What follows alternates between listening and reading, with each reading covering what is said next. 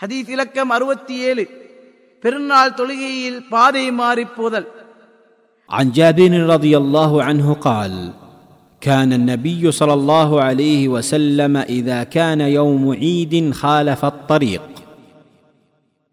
நபி ஸல்லல்லாஹு அலைஹி வஸல்லம் அவர்கள் பெருநாள் தினத்தில் தொழுகைக்காக ஒரு பாதையால் சென்று இன்னொரு பாதையால் திரும்புவார்கள் அறிவிப்பவர் ஜாபிர் ரதியல்லாஹு அன்ஹு ஆதாரம் புகாரி அறிவிப்பாளர் பற்றி முப்பத்தி இரண்டாம் நபிமொழியில் கூறப்பட்டுள்ளது.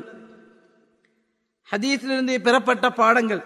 ஒன்று இரு பெருநாள் தொழுகைகளில் போகும் பொழுது ஒரு பாதையாலும் வரும் பொழுது மற்றொரு பாதையாலும் வருதலானது அல்லாஹ்விடம் இரு பாதைகளும் மறுமையில் சாட்சி சொல்வதற்காக வேண்டியிருக்கலாம்.